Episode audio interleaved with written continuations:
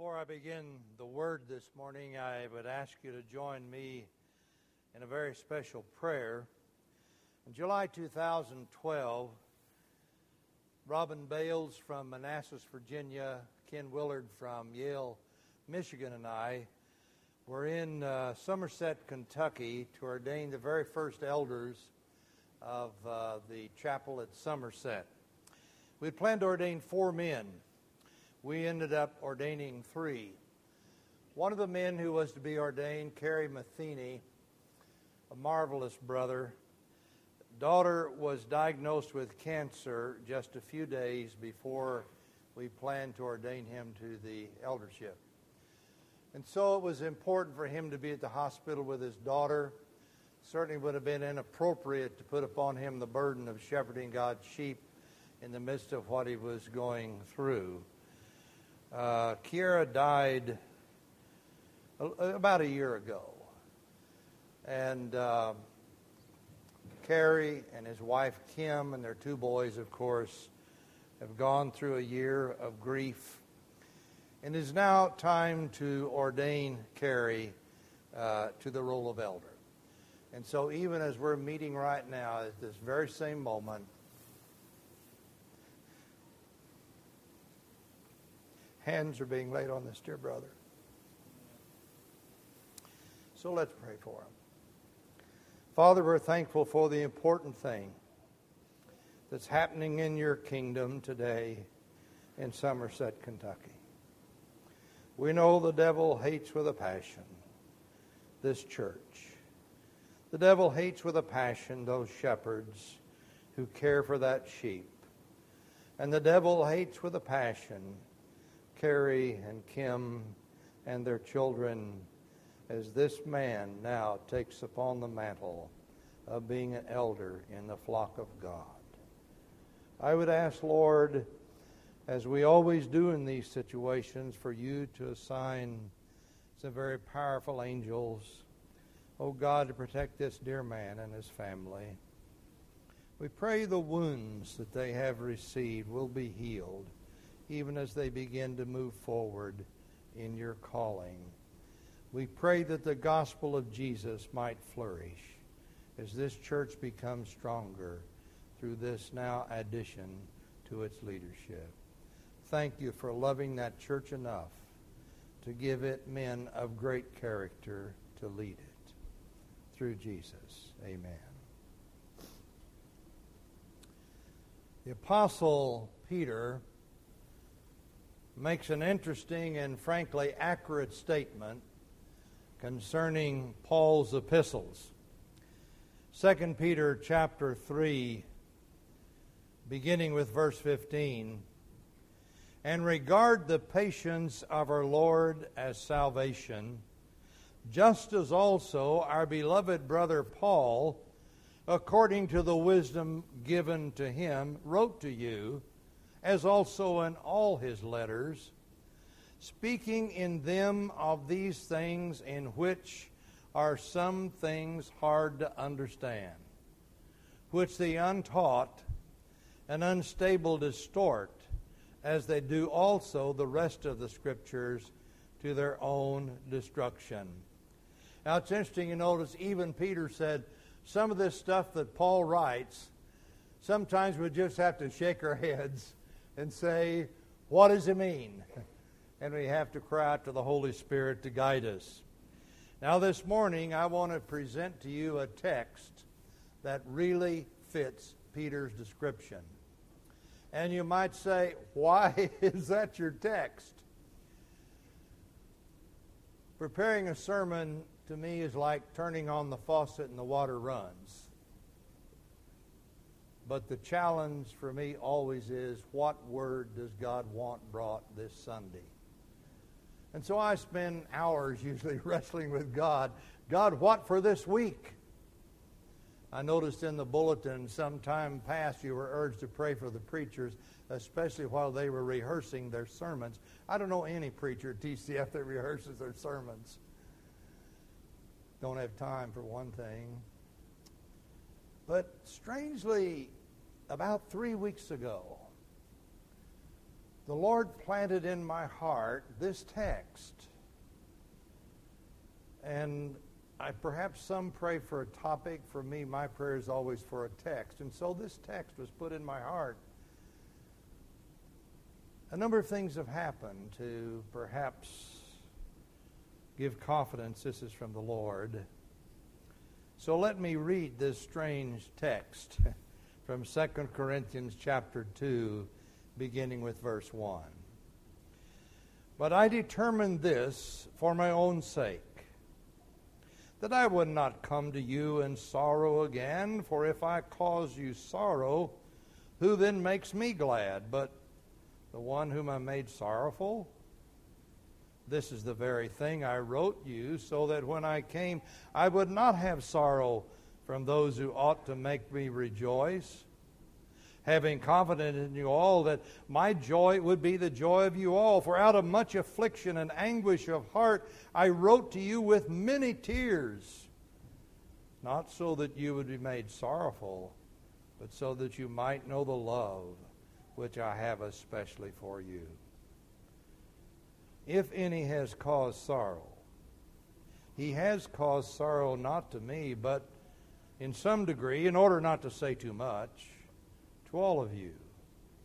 Sufficient for such a one is this punishment which was inflicted by the majority, so that on the contrary, you should rather forgive and comfort him. Otherwise, such a one might be overwhelmed by excessive sorrow. Wherefore I urge you to reaffirm your love for him. For to this end I also wrote, so that I might put you to the test, whether you are obedient in all things. But one whom you forgive anything, I forgive also. For indeed, what I have forgiven, if I have forgiven anything, I did it for your sakes in the presence of Christ, so that no advantage would be taken of us by Satan, for we are not ignorant of his schemes. As we read this impassioned plea from Paul, we kind of shake our head and say, What on earth is this man talking about? What's this? And then when that final statement, we, we are not ignorant concerning Satan's schemes. What schemes?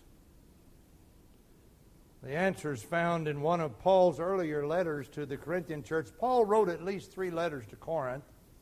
We have two of them that we call 1st and 2nd Corinthians in our New Testament. He did write it, we know at least one earlier letter because he constantly refers back to it. But in all of his writings to Corinth, Paul has to address all kinds of problems. Corinth was probably the first megachurch among Gentiles. The first megachurch was Jerusalem, which at one point said there were 5,000 members, and the Lord kept adding and adding and adding. But the first megachurch was probably Corinth. And the last church in the world I think we'd want to look to as a model is Corinth. It was just full of troubles. One problem was the influence of Gentile thinking. Another problem was some took grace to the extreme and made it licentiousness. And at the opposite end, there were some of those who were legalistic and trying to impose the law.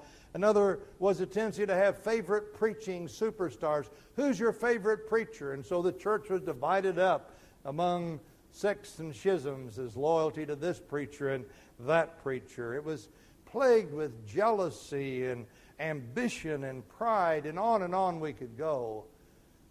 The list is too long to complete.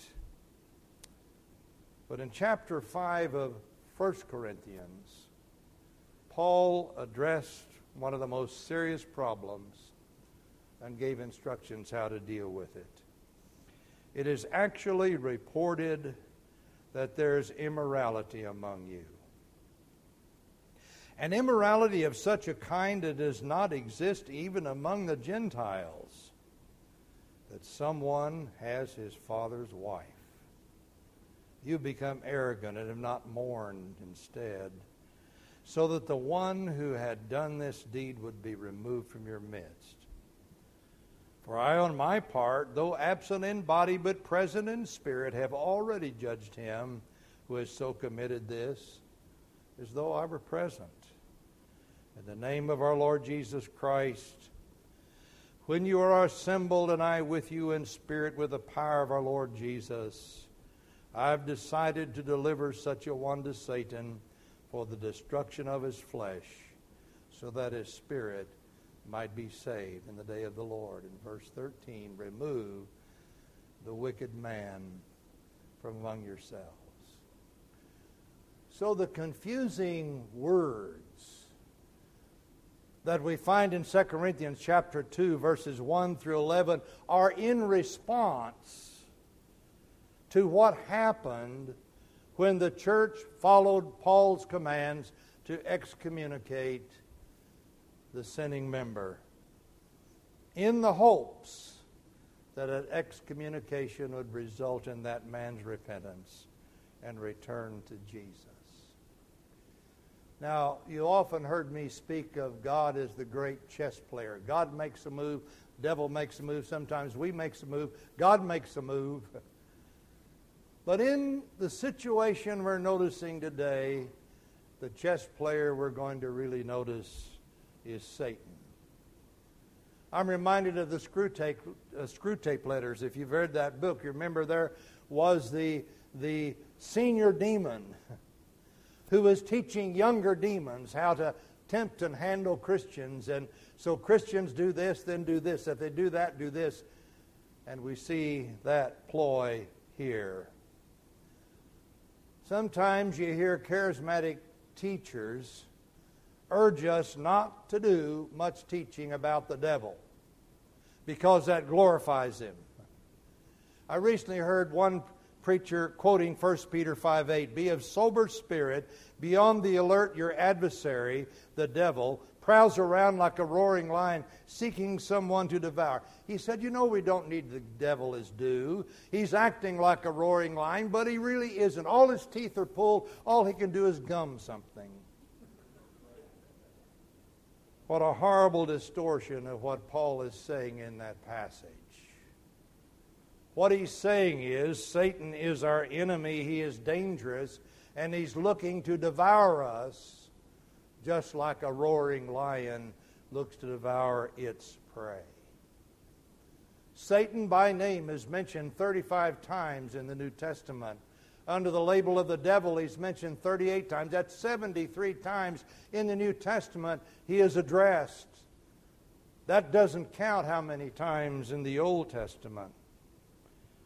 Not only that, we have this warning in Ephesians 5:15, "Therefore be careful how you walk, not as unwise but wise." The Greek there is blepete un akribos, which means look carefully the idea is look carefully at the path upon which you're walking. There are going to be some depressions where you might turn your ankle. There's a stone where you might stub your foot. There's a trap perhaps set for you. As you walk through life, look carefully because there's danger. This morning, I want to take time to pay attention to Paul's statement concerning Satan and how he wants to take advantage of us and how we need to pay attention to his schemes. You know, as I began thinking about this, I was just flooded with verses began coming to mind, and I realized this topic is so big it would need a sermon series. So, what we're going to do today is focus on the particular situation described in 1 Corinthians 5 and 2 Corinthians 2. Why did Paul command the church to excommunicate this man? Three times in the law of Moses and in its enactment, there's a very strong statement that says a son should not have sex with the same woman his father is having sex with. And that applied to wives and later to concubines. Remember, one of Jacob's sons did not receive a blessing because he had committed that sin. And so Paul said, You know, Uh, I've heard about this. It's broad knowledge that you have immorality. Something's going on that even the Gentiles would not sanction. And you're boasting about it. Oh, we're inclusive. We have the wonderful grace of God. Paul said, Shame on you, you ought to be weeping. You must excommunicate the man. And then he gives two reasons why. First, he says to save the sinning sinner. That's the dominant thing, to save the sinning member. Turn him over to the devil, shun him, have nothing to do with him, don't even eat with him. He no longer will have any place in the house of God. He'll lose all of his Christian friends. And the only world he'll find himself in is in the world of sinners and Satan hopefully that will be so painful and so bruising that he'll repent. Now, you know, today, if a church decides to excommunicate somebody, all they have to do is go next door to another one. Wasn't true in that day. And then the second reason he gives it this to protect the church from allowing sin to grow in its midst. He says, Your boasting is not good. Do you not know that a little leaven leavens the whole dough? Clean out the old leaven. So, the two reasons. The primary one is to see this man brought back to Christ. The second is, as Bill Sullivan has said, to avoid the slippery slope of sin that can quickly destroy the holiness of a local church. And so excommunication did take place. And then Satan's chess game began. He started to employ schemes. He used the church's obedience to the apostles' command. And he acted in three ways. We want to notice those this morning. First of all, he used the church's obedience as an opportunity to further division in the church. Corinth was already a church plagued with the disease of division. Paul addressed that more than once in this letter. I think I've mentioned before that some years ago when I was involved in church camp, and church camp went on for six weeks in the summer, and what the preachers would do. You'd teach Sunday school and you'd preach the morning service, and then as soon as church was over, you'd haul a bunch of kids to church camp, and then you would stay there and register them, and then you'd drive back to town and preach Sunday night, and then turn around and go back to church camp. And for a good period of time, I was a church manager, a camp manager, so I had to be there all the time. One Sunday, I'd been so busy, I hadn't had time to prepare a Sunday night sermon. And as I was driving back to town, it was about an hour and a half drive from Greenleaf State Park back to Tulsa, about an hour away from Tulsa, I was crying out, God, what am I supposed to preach now? I've got to be in the pulpit in an hour. I don't have a sermon. And as I was passionately crying out, the odor of a skunk wafted through the car. Lord, what's that all about? and the Holy Spirit said to me, You never mistake the odor of a skunk. Neither do you ever mistake the odor of Satan. His stench is division. Anytime there's division in a marriage, anytime there's division in the church, anytime there's division, the devil has walked through, or perhaps even sat down. That's his most effective tool, you know it? we get our feelings hurt over this, over that. But notice these interesting words of Jesus. Do not think I came to bring peace on the earth. I didn't come to bring peace, but a sword. I come to set a man against his father, a daughter against her mother, daughter in law against her mother in law. A man's enemies will be the members of his own household. He who loves father, mother, sister, brother is not worthy of me, loves son or daughter more than me, is not worthy of me. And he who does not take up his cross and follow after me is not worthy of me. Let me tell you something. Anytime you as an individual, or anytime we as a church, or any group, decides to follow Jesus wholeheartedly, division is going to happen. Friends are going to not want to associate with you anymore. Some family members don't want to have you around because you're a nuisance, because you're praying all the time. But that's what the devil does. That's his next move on the chessboard when somebody says, with all of my heart, I will follow Jesus. When a church says, with all of our heart, we will follow Jesus, the devil will grab some and cause division. Now, notice in verse 6 of chapter 2 of 2 Corinthians, Paul notes that the majority of the church obeyed him. Evidently, a minority did not. And so there was division. And then Paul wrote an interesting thing in 1 Corinthians 11. In the first place, when you come together as a church, I hear that divisions exist among you, and in part I believe it, because there must also be factions among you, so that those who are approved may become evident. Isn't that interesting? that when there is that wholehearted devotion to following God and division happens, the sheep get separated from the goats. That's a, that's a startling statement, isn't it? It's kind of like what John wrote. He said, You know, uh, they went out from us, but they were not really of us. If they had been of us, they would have remained with us. But they went out, so it would be shown that they are not all of us. Notice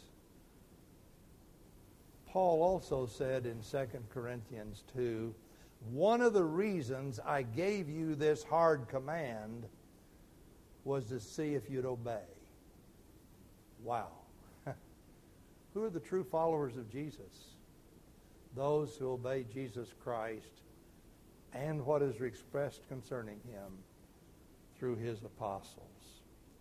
So Satan took advantage of this situation. The first scheme, the first ploy, the first device that he put forth when the church, at least the majority, obeyed the command of the apostle, the first thing he did then was to increase division in the body. Second ploy was to produce a pharisaical spirit in the church one segment, evidently the majority that had excommunicated the man, forgot that the primary purpose for excommunication was to redeem the recalcitrant sinner. Now, this wasn't somebody, you know, who ever down failed and imperfect as everyone, but here was a man who brazenly was living in sin in an unrepentant state. And so the purpose was to bring the man to repentance. But they remembered the second reason to keep the church pure. And so this man has committed this horrible sin. We don't want that kind in our church. And when he did repent, they didn't receive him back. He's contaminated. He stinks. We don't want him in our body. The first church where I was a minister was a rural church in Ohio outside of Cincinnati, just across the Ohio River from Kentucky.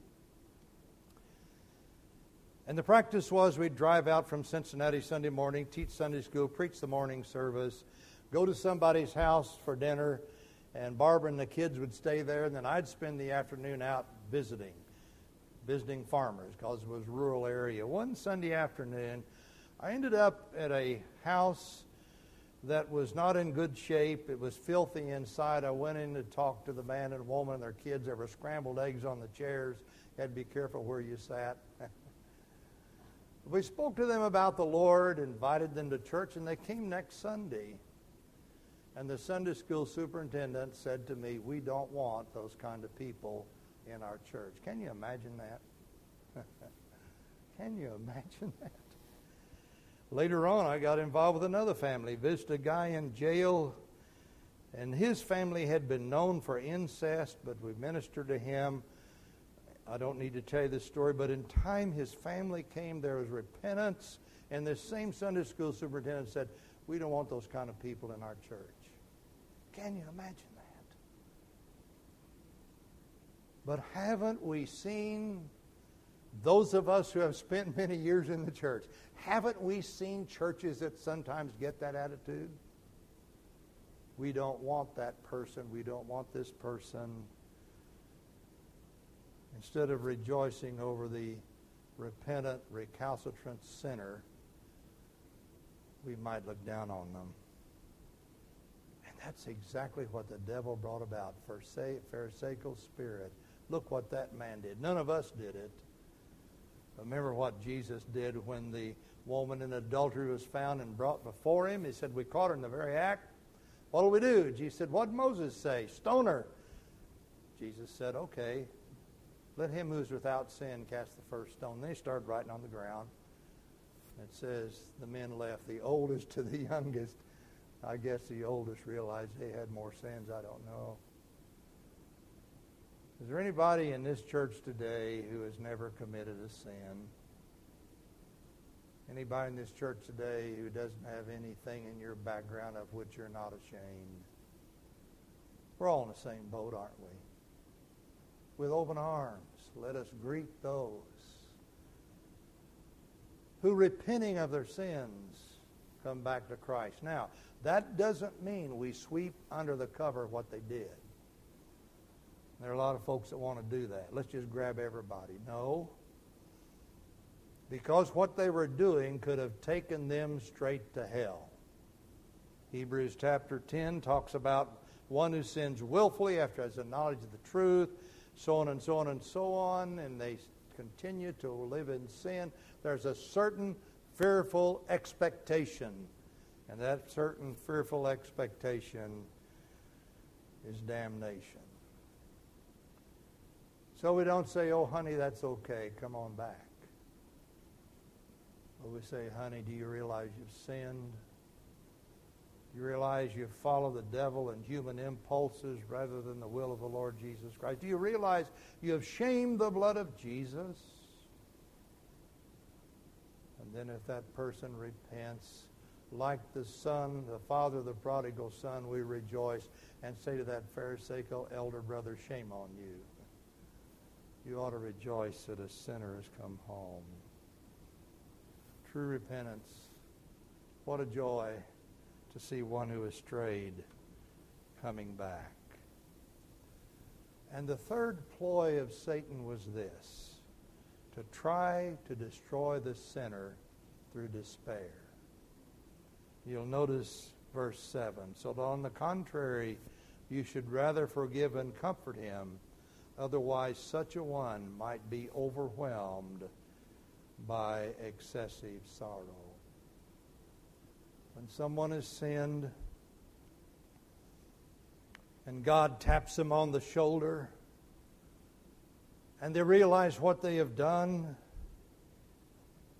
the grief can at times be virtually destructive. The straying sinner may develop such self hate that receiving God's forgiveness just seems impossible. They start to wonder, have I committed the unforgivable sin? And you know, in that state of despair, it's not unusual for one to start to think about suicide. And that makes the devil happy. You see, what the devil would like to do is kill every Christian he can to get every light of God out of the world. He'd like to kill us all when someone's in such a state, we can say, look at Judas and look at Peter. Judas not only denied God, sold him for 30 pieces of silver, then Scripture says he repented. The Greek word there is metamelomai, which means he was sorry for what he did. He went out and hanged himself. Peter. Think of Peter. Jesus said, Lord, though others deny you, I'll never deny you. I'll die for you. Jesus said, Peter, you're going to deny me three times before the cock crows tomorrow morning. Oh, no. And yet we know the story that when Jesus was taken in to be put on trial, and Peter went to the fireplace, or rather the fire, where there was a fire in the courtyard, three different times somebody said, You're one of his disciples. Oh, no, I'm not. And the third time, to emphasize it, he cursed. Oh, well, we know he's not a follower of Jesus. He never talked that way. And it's interesting as you read the account, just as Peter denied Jesus a third time, the cock crowed, and they were moving Jesus from one, one room to another, and Jesus turned and looked at Peter. Wow. What happened in Peter's heart? And yet, Peter didn't go hang himself. He went among the other disciples. In time saw the risen Lord. In time became, in a way, the chief apostle, the man who preached the first gospel sermon in the gospel age. Contrast between Peter and Judas. We can come back to God. How often have I personally thanked God that the Holy Spirit inspired John to write these words. If we say that we have fellowship with him and yet walk in the darkness, we lie and do not practice the truth. But if we walk in the light as he himself is in the light, we have fellowship with one another, and the blood of Jesus, his Son, cleanses us from all sin. If we say we have no sin, we're deceiving ourselves. The truth is not in us. But if we confess our sins, he is faithful and righteous to forgive us our sins and to cleanse us from all unrighteousness. Say we have not sinned, we make him a liar. His word is not in us. My little children, I'm writing these things to you so that you may not sin. But if anyone sins, we have an advocate with the Father, Jesus Christ the righteous. he himself is a propitiation for our sins, not for ours only, but also for the whole world. I don't know about you, but so many times I cannot count it in my life. I have had to thank God for that passage. when I failed God, when I've been timid when I should have been bold, when perhaps some temptation flitted through my heart that should not have been there. Oh my God, I realize I'm a sinner, but I'm redeemed by your grace. Thank you. I confess it. Receive your forgiveness. Isn't that good news? What a blessed piece of news. Well, this morning, the topic of Satan's wild schemes, devices, boy, what a huge subject, like I say. We could spend weeks on it.